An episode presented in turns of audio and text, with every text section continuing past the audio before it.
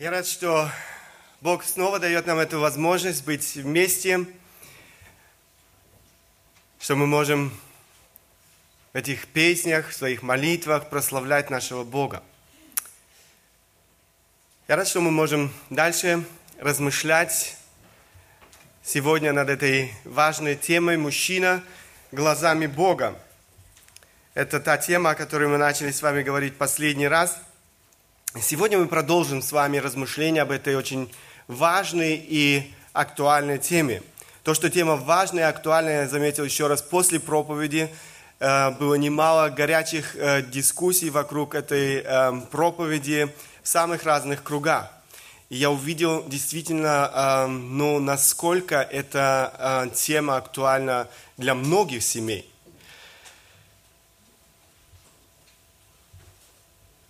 Каким образом Бог видит настоящего мужчину? В чем состоит его призвание? Что делает мужчину действительно мужчиной? Это те некоторые вопросы, на которые мы постараемся сегодня ответить. Нам необходимо снова и снова возвращаться, или же, можно сказать, задаваться этими вопросами, нам необходимо сознательно возвращаться к Божьему представлению о настоящем мужчине. Этот мир, в котором мы с вами живем, буквально бомбардирует, или можно сказать, навязывает нам э, всевозможные ложные и даже э, извращенные представления о настоящем мужчине. Очень часто мы проглатываем эту ложь, она формирует наше мышление и, конечно же, формирует наше поведение. О некоторых, наверное, самых популярных и распространенных таких ложных представлениях о настоящем мужчине мы коротко говорили с вами в последний раз. Мы говорили с вами о ложных представлениях, но и некоторых важных источниках э, представления о настоящем мужчине. То есть эм, откуда эти представления приходят в нашу жизнь. Что формирует, э, кто формирует нашу жизнь, наше представление о настоящем мужчине, источники представлений о настоящем мужчине. Мы с вами говорили о некоторых из них, э, на мой взгляд, самых важных. Наши отцы – это один из важных источников э, представлений, наших представлений о мужчине. Наши отцы, они оказывали или, возможно, все еще оказывают на нас влияние. Хорошее это влияние или плохое, это уже другой вопрос. Наши отцы, хотим этого или нет, в большей степени формируют наше представление о мужчине. Другой источник, важный источник наших представлений о мужчине – это современные СМИ, средства массовой информации – Современные СМИ оказывают также неимоверное влияние на формирование наших, к сожалению, ложных, чаще всего ложных представлений о настоящем мужчине. Мы часто недооцениваем влияние средств массовой информации на наше мышление и наше поведение. Еще один важный, эм, один самый важный и самый безошибочный источник представлений – о том, каким должен быть мужчина, это, конечно же, Слово Божье. Кто, как не Бог, тот, кто является нашим Создателем, может нам помочь понять наше назначение, назначение мужчины. Кто, как не Бог, может нам помочь иметь истинные представления о настоящем мужчине. Кто, как не Бог, может дать нам необходимую силу стать настоящим мужчиной. Именно поэтому дальше наше внимание будет приковано к этому важному и безошибочному источнику представления о настоящем мужчине. Именно Слово Божье позволяет нам посмотреть на мужчину, на его э, назначение глазами Бога. Итак, Слово Божье – инструкция для настоящего мужчины – Слово Божье – инструкция для настоящего мужчины. Для того, чтобы не испортить э, купленный нами холодильник или, или же э, мобильный телефон своим неправильным обращением с ним, мы обращаемся к инструкции изготовителя. И всем понятно, что если мы не будем пользоваться этой инструкцией, очень быстро можно испортить тот или иной э, э, предмет. Так вот, то же самое относится и к мужчине. Нам необходимо обратиться или обращаться снова и снова к инструкции изготовителя мужчины, Слову Божьему. В первой главе книги Библии «Бытие» мы читаем о сотворении первого человека, Адама. Бог создал первого мужчину совершенным. Совершенным. А, он был настоящим мужчиной. И из этого можно сделать сразу один очень важный вывод. Эм, настоящий мужчина – это всегда муж Божий. Настоящий мужчина – это всегда муж Божий. Все наши попытки стать настоящим мужчиной обречены на провал, если это не основное назначение нашей жизни, не основная цель нашей жизни – жить для Бога, жить для Его славы. В первом послании к Коринфянам написано «Он, муж, э, муж есть образ и слава Божья». Первое послание к Коринфянам, это 11 глава, 7 стих. Мужчина здесь сказано является образом самого Бога. Подобно Богу и мужчина наделен определенной властью на этой земле, чтобы руководить. Он должен быть представителем самого Бога на земле, то есть отображать его образ. Автор одной книги пишет, мужчины своей принадлежностью к мужскому полу отражают как увеличительное стекло различные качества и атрибуты самого Бога. Это наше назначение. Мы созданы, чтобы отображать образ Божий, Его славу. Вы только задумайтесь над тем, какая ответственность лежит или какая ответственность возложена на нас – э, мужчин, на каждого из нас. Вопрос, отображаешь ли ты Бога своей жизнью? Видят ли Бога люди, которые окружают тебя в твоей жизни? Быть образом Бога было и призвание первого человека Адама. Он действительно жил согласно этому призванию до тех пор, пока грех не вошел в его жизнь. Что же произошло с мужчиной в момент грехопадения? Авторы одной книги высказали по этому поводу очень интересные мысли. Они утверждают, что Адам в момент искушения Евы сатаной был рядом с ней. Но он остался пассивным наблюдателем происходящего. Вместо того, чтобы активно занять роль лидера, занять роль Эм, которая была возложена на него самим Богом. Они приводят некоторые веские аргументы в пользу этого утверждения. И я приведу вам эти аргументы. Первое – это то, что молчание его, молчание Адама вписывается в ближайший контекст первых трех глав.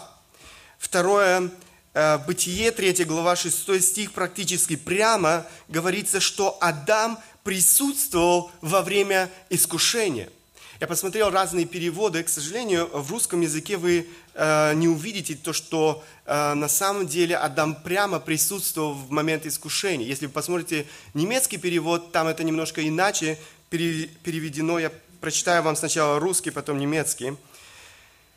И увидела жена, что дерево хорошо для пищи, и что оно приятно для глаз и вожделенно, потому что дает знание, и взяла плодов его, и ела, и дала также мужу своему, и он ел. Не совсем, э, не совсем можно, из, э, читая этот э, стих, можно сказать, что Адам присутствовал э, рядом с ней. Это могло пройти время, прежде чем она передала ему э, этот плод. Но если вы посмотрите немецкий перевод, кстати, я посмотрел и э, оригинальный перевод, э, сравнил его, насколько он близок к немецкому, то э, можно с уверенностью сказать, что немецкий перевод близок к оригинальному переводу. Здесь äh, в конце написано, und sie gab davon auch ihrem Mann, der bei ihr war, und er Ас, der bei ihr war. То есть здесь сказано очень ясно, что он был с ней. Эм, это очень веский аргумент.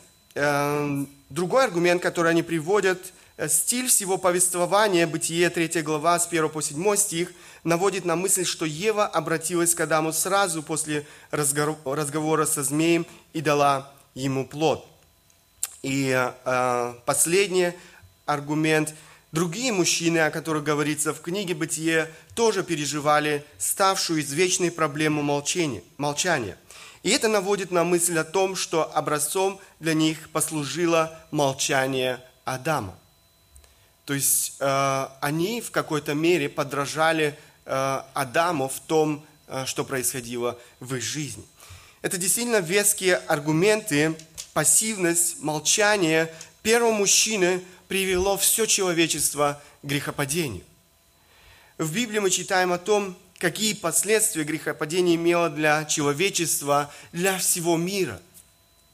Сегодня это не иначе. Молчание, пассивность мужчины разрушительны, разрушительны для него самого, разрушительны для его семьи, разрушительны для церкви, разрушительны для этого общества, в котором мы с вами живем. Но эта проблема остается актуальной. Бог имеет свое назначение для мужчины. Это его замысел, его порядок. Пренебрежение этим порядком ведет к хаосу. Бог создал мужчину по своему образу, то есть похожим на себя. Он наделил мужчину мужчину способностью творить, способностью руководить, брать на себя ответственность, принимать решения, брать на себя инициативу, вести за собой. Всякий раз, когда мужчина отказывается подчиниться этому порядку, он пренебрегает своим призванием отображать Бога.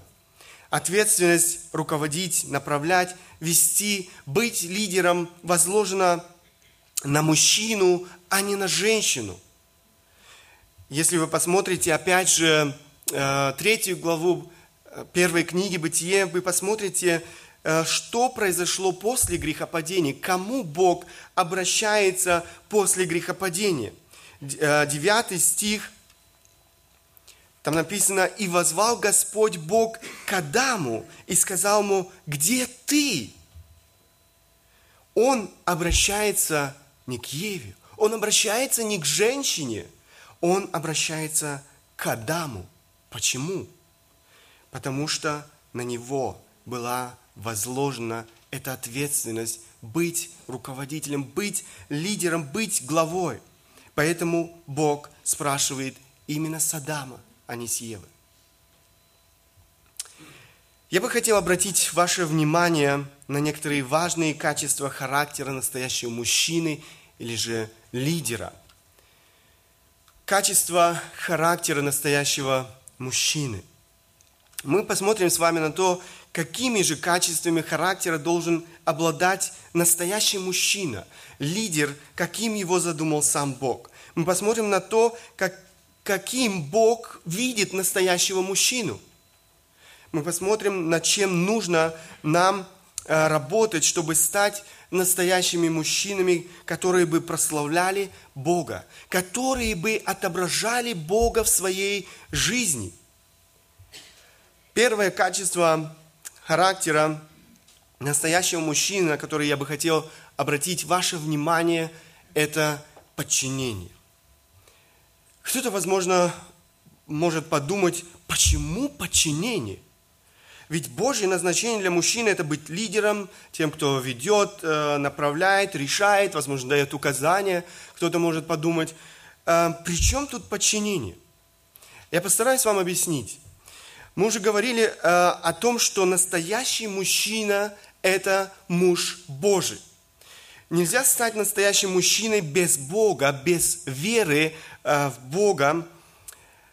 Эм, без той необходимой работы, которую Бог производит э, в каждом из нас. Мы должны стремиться к духовному совершенству, святости, исполнению, э, исполнение силой Святого Духа. Автор одной книги пишет, для того, чтобы в каждом возрастал настоящий мужчина, необходимо постоянное приближение к Богу, возрастание в любви и святости, умение и сила оставлять свои грехи и слабости, желание сокрушать свою гордыню смирением, поиск Бога и личного общения с Ним, молитвы, способность черпать вдохновение и Слово Божье, служение Богу и прославление Его святого имени – Настоящий мужчина – тот, кто подчинил свою жизнь целиком и полностью в первую очередь самому Богу, авторитету Бога. Ни один мужчина не обладает абсолютным авторитетом. Апостол Павел пишет, посмотрите, это опять же послание Коринфянам, 11 глава, первое послание Коринфянам, 11 глава, 3 стих. Хочу также, чтобы вы знали, что всякому мужу глава Христос, жене глава муж, а Христу глава Бог. Посмотрите эту иерархию. Здесь сказано, что и мужчина имеет над собой главу. Всякому мужу глава Христос. Мужчина должен подчиниться Богу. Мы никогда не сможем быть настоящими мужчинами, если мы не научимся подчиняться в первую очередь Богу подчиняться Его Слову. Поэтому так важно для каждого мужчины пребывать в Слове Божьем. Изучать это Слово, искать общение с Богом в молитве. Тот, кто научился подчиняться авторитету Бога, тот будет подчиняться и другим авторитетам. Авторитетам в семье, родителям – в этом обществе, возможно, учителю, в школе, начальнику на работе, государственным властям и так далее. До тех пор, пока это не идет в разрез с Писанием, мы обязаны подчиняться авторитетам в этом обществе. Посмотрите, что об этом говорит эм, апостол Павел. Римля, послание к римлянам, 13 глава, 1 и 2 стихи. «Всякая душа да будет покорна высшим властям, ибо нет власти не от Бога. Существующие же власти от Бога установлены. Посему противящиеся власти противятся Божьему установлению, а противящиеся сами навлекут на себя осуждение. Тот, кто научился подчиняться авторитету Бога, тот будет подчиняться и другим авторитетам, духовным авторитетам в церкви, руководству в церкви. Тот, кто сам не научился подчиняться Эм, тот никогда не сможет быть руководителем, руководить другими, быть таким лидером, как это задумал Бог. Где бы то ни было, в семье, э, в обществе, в церкви, на работе и так далее. Сам Христос является для нас в этом отношении совершенным примером. Он был настоящим мужчиной на все сто процентов. Придя на эту землю, он подчинился авторитету своего отца. Посмотрите, филиппийцам 2 глава 6-8 стихи. Он, будучи образом Божьим, не почитал хищением быть равным Богу, но уничижил себя самого, приняв образ раба, сделавшись подобным человеком по виду, став как человек. Смирил себя – быв послушным даже до смерти и смерти крест. Был, быв послушным. Его послушание, мы видим, было до смерти. Он был готов идти, или он пошел на смерть ради того, чтобы остаться послушным своему Отцу. Он, искал не своей воли, но воле своего Отца. И мы снова и снова видим эти стихи в Священном Писании. Посмотрите, Иоанна 6 глава 38 стих. «Ибо я сошел с небес не для того, чтобы творить волю чью? Мою, но волю пославшего меня Отца». Он подчинил свою волю воле своего Отца. Он проявлял стопроцентное послушание во всем. Иисус Христос подчинился не только небесному авторитету своего Отца, но, живя на этой земле, Он подчинялся земным авторитетам. Он подчинялся своим родителям, властям, если это не противоречило, опять же, воле Отца Небесного. Посмотрите, э, Евангелие от Луки, 2 глава, 51 стих, написано, «И он пошел с ними и пришел в Назарет, и был в повиновении у них». Здесь речь идет о родителях, земных родителях Иисуса Христа. «И был в повиновении у них, и матерь его сохраняла все слова сии в сердце своем». Иисус Христос, как человек, должен был учиться послушанию. Посмотрите, как об этом говорит автор послания к евреям. Здесь у меня нету этих стихов. Евреям 5 глава с 5 по 8 стихи. Так и Христос не сам себе присвоил славу быть первосвященником, но тот, кто сказал ему, ты сын мой, и ныне родил тебя. Как и в другом месте говорит, ты священник вовек по чину Мелхиседека. Он в одни плоти своей сильным воплем и со слезами принес молитвы и моления, могущему спасти его от смерти. И услышан был за, за свое благоволение. Хотя он и сын, однако страданиями навык послушанию. Страданиями навык послушанию. Посмотрите, Иисус Христос учился послушанию. Послушанию необходимо учиться и каждому из нас. Бог допускает и в нашей жизни разного рода испытания для того, чтобы мы учились послушанию. Я не знаю, какие испытания проходишь в настоящее время ты в своей жизни. Но я знаю одно, что Бог использует эти испытания в твоей жизни для того, чтобы учить тебя послушанию. Смотрите, что пишет Спиаджин. Некоторые из нас могут спросить, почему мы, почему мы не можем быть послушными без того, чтобы учиться послушанию? Первая причина такова, что послушание приходит через практический опыт.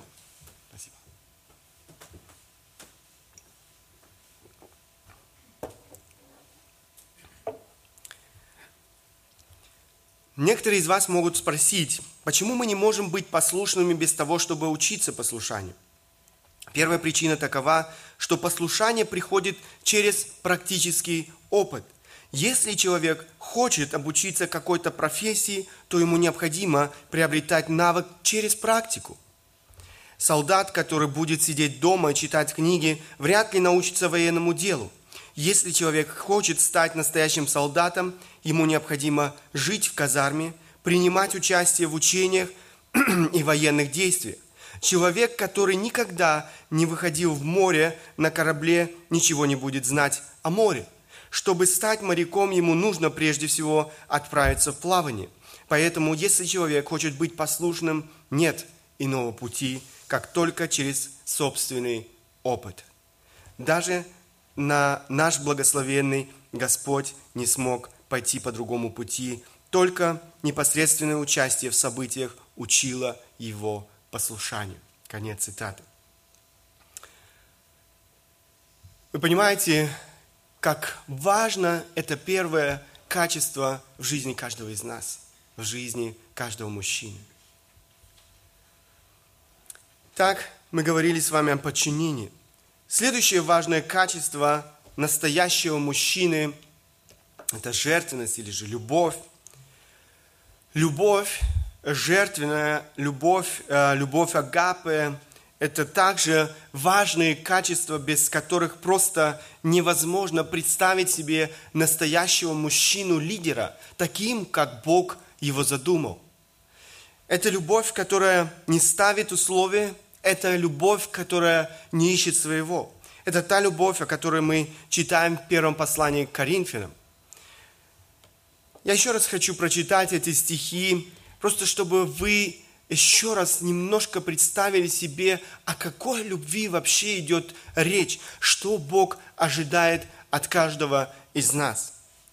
Любовь долготерпит, милосердствует, любовь не завидует, любовь не превозносится – не гордится, не бесчинствует, не ищет своего, не раздражается, не мыслит зла, не радуется неправде, а сорадуется истине. Все покрывает, всему верит, всего надеется, все переносит. Любовь никогда не перестает. Хотя и пророчества прекратятся, языки умолкнут, и знание упразднится. Посмотрите, вот она, та любовь, эм, о которой идет речь. Это то, что Бог ожидает от нас с вами, мужчин. Иисус является, опять же, для нас в этом самым, самым величайшим примером, самым совершенным примером. Его любовь к нам не имеет границ. В послании к римлянам мы читаем, это пятая глава, восьмой стих, «Но Бог свою любовь к нам доказывает тем, что Христос умер за нас, когда мы были еще грешниками». Это доказательство любви. Это не просто пустые слова «я люблю тебя». Бог доказал свою любовь, отдав свою жизнь за наши грехи на кресте. Мужья, лидерам в семьях Бог повелевает любить своих жен. Смотрите, послание к Ефесянам, это пятая глава с 25 по 33 стихи. Мужья, любите своих жен, как и Христос возлюбил церковь и предал себя за нее, чтобы осветить ее, очистив баню водную посредством слова, чтобы представить ее себе славную церковью, не имеющей пятна или порока, или чего-либо подобного, но дабы она была свята и непорочна. Также должны мужья любить своих жен, как свои тела. Любящий свою жену любит самого себя, ибо никто никогда не имел ненависти к своей плоти, но питает и греет ее, как и Господь Церковь. Потому что мы члены тела Его, от плоти Его и от костей Его. Посему оставит человек отца своего и мать и прилепится к жене своей, и будут двое одна плоть. Тайна сия велика, я говорю по отношению ко Христу и к церкви. Так каждый из вас долюбит свою жену, как самого себя, а жена да боится своего мужа. Если вы были внимательны, и э, когда мы сейчас читали этот отрывок, вы заметили трижды Трижды только в этом отрывке Бог говорит об ответственности мужа любить свою жену. Любить, один раз мы читали, любить, как Христос возлюбил церковь. Далее, любить, как свое тело. И любить, как самого себя. Трижды. Это то, к чему должен стремиться настоящий мужчина, лидер. Невозможно ожидать подчинения без любви. Главенство без любви приводит к, диктатуре. Ян Златоуст так говорит о соотношении повиновения и любви. Видел ли ты меру повиновения? Слушай же и меру любви. Хочешь ли ты, чтобы жена твоя повиновалась тебе, как церковь повинуется Христу? Тогда заботься о ней так же, как Христос заботится о церкви. И если потребуется, чтобы ты отдал свою жизнь за нее, или чтобы тебя растерзали на тысячу кусков, чтобы ты вынес все, что может принести жизнь, не отказывайся от этого. Он положил церковь к ногам своим любовным попечением, а не угрозами или страхом, или чем-то подобным. Вот так и ты веди себя по отношению к своей жене. Заботься о своей жене, как Христос о церкви. Хотя бы нужно было отдать за нее душу свою, хотя бы, ты, э, хотя бы пришлось испытать многократные потери, претерпеть что-нибудь тяжкое, ты не должен отказываться. Ибо претерпев все это, ты еще не сделаешь ничего подобного тому, что сделал Христос для церкви. Мы не способны на такую любовь без Бога. Ни один человек не способен, ни один мужчина не способен на такую любовь без Бога. Мы нуждаемся в Боге. Потому что только Бог является источником такой любви. Чтобы так любить, мы должны иметь живые, тесные отношения с Богом, стремиться к жизни в святости, постоянно работая над собой. Итак, это было следующее качество – любовь, жертвенность. Следующее – это целеустремленность. Целеустремленность – это также важное качество настоящего мужчины-лидера. Бог хочет, чтобы мы имели в своей жизни цели. К сожалению, если вы посмотрите на современный мир, на современного мужчину, вы увидите, как, можно, как сколько мужчин сегодня э, проводят совершенно бесполезный образ жизни, потому что в их жизни нет никакой цели – они проводят день за днем так, как как раз складываются события в их жизни. Целенаправленная жизнь радует Бога. К сожалению, слишком мало людей нашего времени живут целенаправленно. Жизнь без цели ведет к бессмысленности в жизни, к пассивности или деятельности без плода, без результата – Сам Бог действует целенаправленно во всем. В сотворении человека и природы Бог действует целенаправленно и в спасении человека. Мужи веры, о которых мы читаем в Библии, были люди, жившие целенаправленно. Они не ждали пассивно, когда Бог э, им что-либо предложит, но активно действовали, и Бог в свою очередь направлял их. Апостол Павел, посмотрите, пишет Братья, я не почитаю себя достигшим, а только забывая заднее, простираясь и простираясь, простираясь вперед, стремлюсь к цели, к почести высшего звания Божия во Христе Иисусе. Филиппийцам 3 глава 13 и 14 стихи. У него была цель, и он стремился э, к цели своей жизни. У него э, он планировал свою жизнь, свое служение. Как апостол язычников, он хотел распространить Евангелие по всему миру, делая учеников. Ставить перед собой цели и достигать их – это библейский принцип. Что является целью твоей жизни? Есть вообще какая-либо?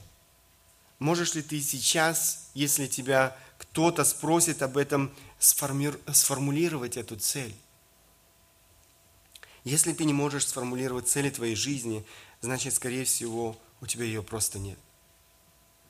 Значит, ты не знаешь, для чего ты живешь. И, конечно же, маловероятно, что твоя жизнь будет плодотворной. Маловероятно, что твоя жизнь будет плодотворной для Бога и для Его Царства. Знаете, это не теория. Возможно, кто-то махнет рукой и скажет, эм, ну, все это ерунда. Однако наши цели или же отсутствие этих целей в нашей жизни определяет э, в конце концов нашу жизнь. Слишком часто мы планируем свою жизнь без Бога, опираясь на какие-то свои эгоистичные желания, похоти. Затем мы и живем соответственно этим эгоистичным желаниям. Наши цели задают направление нашей жизни. Наши цели мотивируют нас. Бог желает, чтобы мы не только ставили перед собой цели, но и достигали эти цели. Было бы бессмысленно ставить перед собой цели и не достигать их. Бог желает, чтобы мы стремились к этому. Почему? Потому что это прославляет Бога. Если я думаю о тех, кто достигает своей цели, я думаю конечно же, в первую очередь о самом Христе. И в этом Иисус Христос является для нас совершенным примером. Это настоящий мужчина, который достигал своих целей.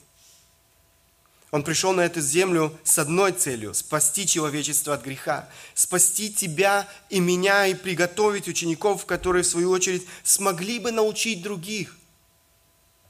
Это совершенный пример того, как нужно достигать своих целей. Он не сделал ни единой ошибки. Его цель определяла его жизнь, и все то, что он делал, каждый его шаг, каждое его решение. Ни на мгновение он не терял эту цель э, с поля своего зрения. Он не терял свои силы напрасно. Он не убивал свое время на что-то бесполезное. Он исполнил волю Бога. Иисус сделал то, что Бог для, или то, для чего Бог э, послал его на землю. Он достиг своей цели. Посмотрите, в конце своей жизни, оглядываясь назад, он говорит, я прославил тебя на земле, совершил дело, которое ты поручил мне исполнить. Он исполнил свое назначение на этой земле. И этим самым он прославил своего Отца. Бог ожидает от нас, чтобы мы планировали свою жизнь, ставили перед собой цели в браке, воспитание детей, э, в области образования, получения профессии, работы и, конечно же, э, служение в церкви. Настоящий мужчина, лидер, не может себе позволить плыть по течению.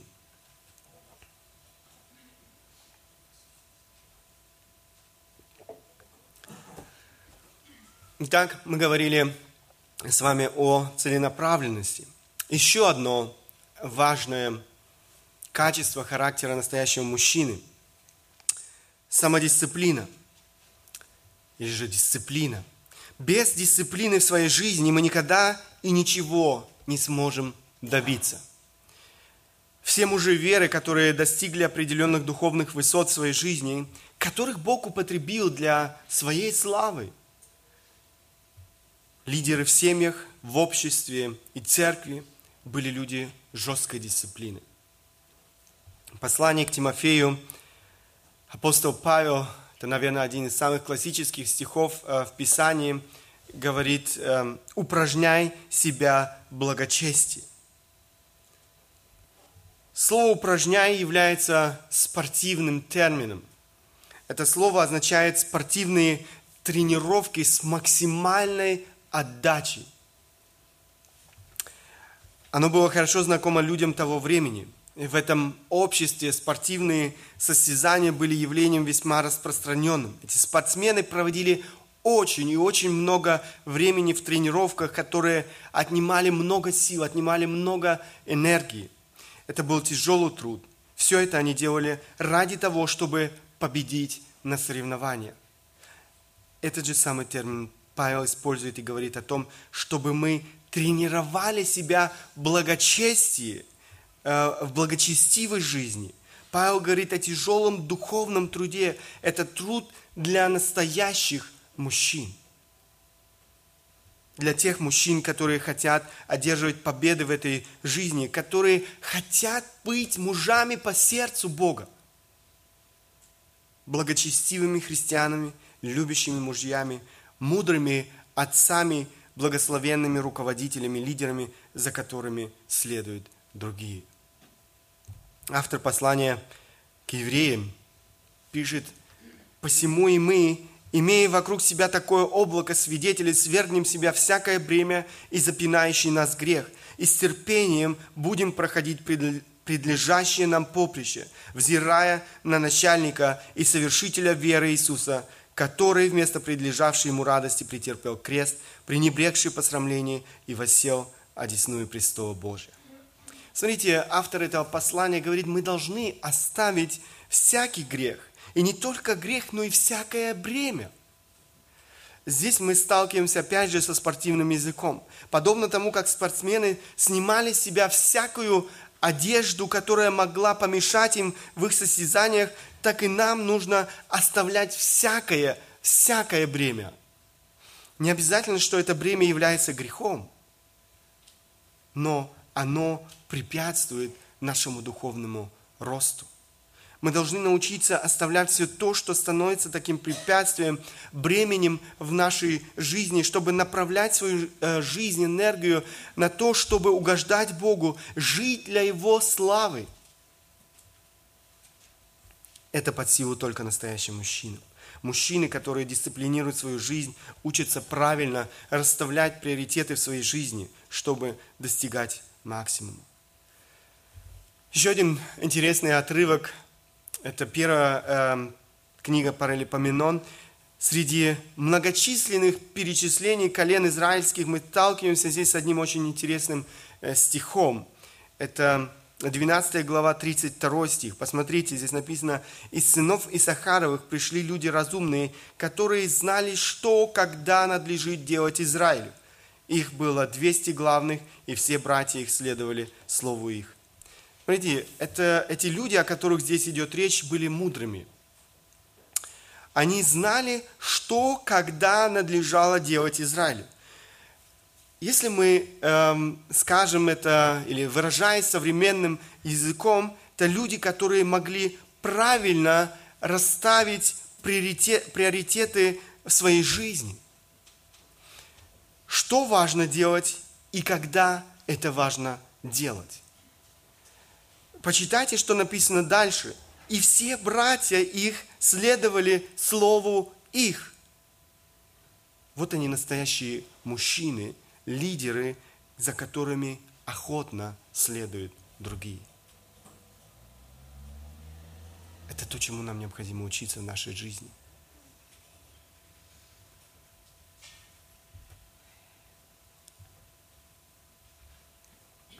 Это еще одно важное качество каждого настоящего мужчины – самодисциплина. В следующий раз мы посмотрим другие важные качества настоящего мужчины. Сегодня мы поставим на этом точку. Я бы хотел коротко подвести итог тому, о чем мы говорили. Итак, именно Слово Божье должно стать инструкцией для каждого мужчины – Бог, тот, кто нас создал, может нам помочь понять наше назначение. Назначение мужчины. Бог дает нам истинные представления о настоящем мужчине. Он не только дает нам истинные представления о настоящем мужчине, но и дает необходимую силу стать настоящим мужчиной. Мы нуждаемся в ней. Мы не способны мы не способны стать настоящим мужчиной без Бога. Нам необходимо пребывать в Его Слове. Мы говорили с вами о качествах характера настоящего мужчины.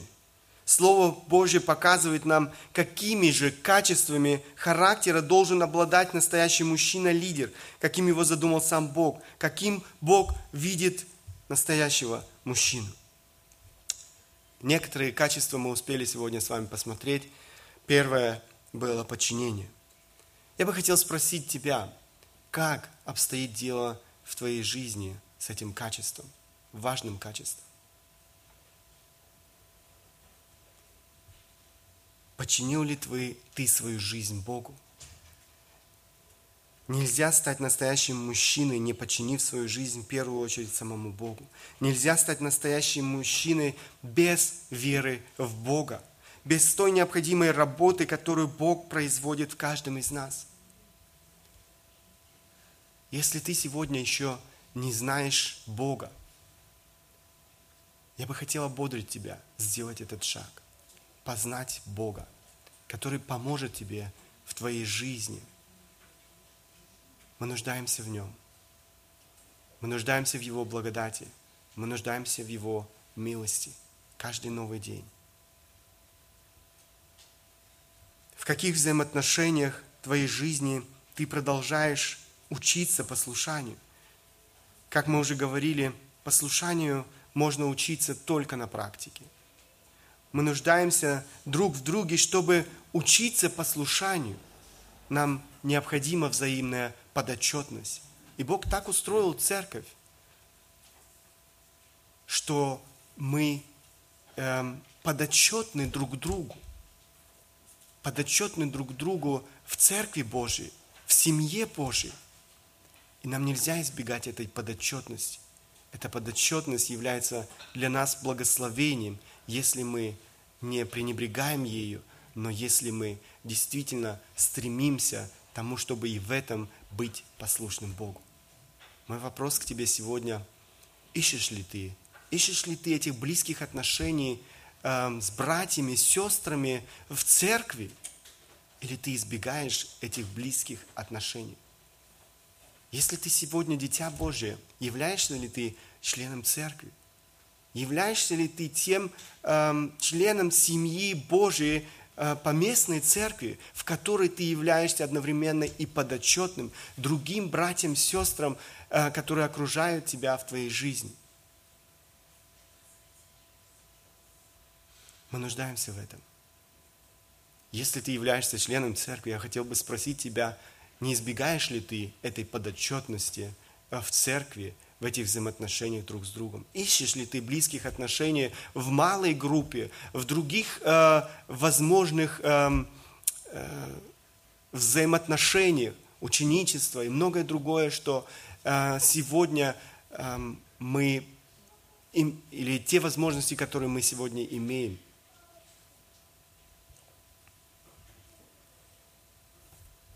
Жертвенность, любовь – это то качество, о котором мы говорили далее.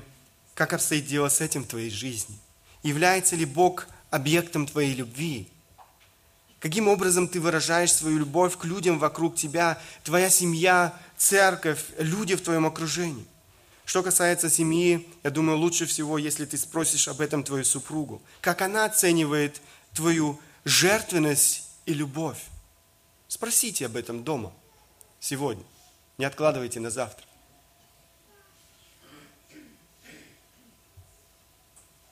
Отсутствие любви к Богу и ближнему делает из мужчины диктатор. Может быть, ты стал этим диктатором в твоей собственной семье – Спросите об этом свою супругу. Никто не хочет подчиняться такому человеку. Никто не хочет следовать за таким человеком, который является диктатором. Целеустремленность. Я бы хотел ободрить каждого из нас, задать себе некоторые важные вопросы в связи с этим аспектом. Для чего ты живешь? Какие цели ты преследуешь в своей жизни? Что ты делаешь, чтобы достигнуть этих целей? Подумай, соответствуют ли твои цели воле Бога, или они, возможно, противоречат Его воле. Самодисциплина. Как обстоит дело с дисциплиной в твоей жизни? Отсутствие дисциплины, самоконтроля, самообладания разрушает жизнь мужчины, его семьи, церкви, общества. Отсутствие дисциплины – трагедия нашего времени – финансовые затруднения, кризис семейных отношений, проблемы на работе, проблемы воспитания детей и многое другое очень часто следствие отсутствия э, дисциплины в жизни мужчины. С другой стороны, важно понимать, что не всякая дисциплина угодна Богу. Есть дисциплина эгоистичная, человекоцентричная, можно сказать. Человек может быть дисциплинирован, но далеким от Бога – если самодисциплина не имеет своей целью прославить Бога, тогда она человекоцентрична, она эгоистична, служит для славы человека, и поэтому она в принципе не угодна Богу. Освящение является фундаментом для христианской дисциплины, дисциплины, которая угодна Богу, богоцентричной дисциплины. Освящение, трансформация сердца, то есть изменение сердца является ключом для такой успешной христианской дисциплины. Это те важные качества, о которых мы сегодня с вами говорили. Я бы не хотел, чтобы мы ушли отсюда разочарованные и подавленные, видя свое несовершенство, свое несоответствие Божьим стандартам. Я бы хотел ободрить каждого из нас учиться – ободрить каждого из нас работать над собой, над своим собственным характером, чтобы стать настоящим, быть настоящим мужчиной, который бы прославлял Бога, который, как мы уже с вами вначале говорили, отображал бы Бога своей жизнью. Да благословит нас Бог в этом. Аминь. Станем по возможности, и кто желает, может обратиться к Богу в молитве.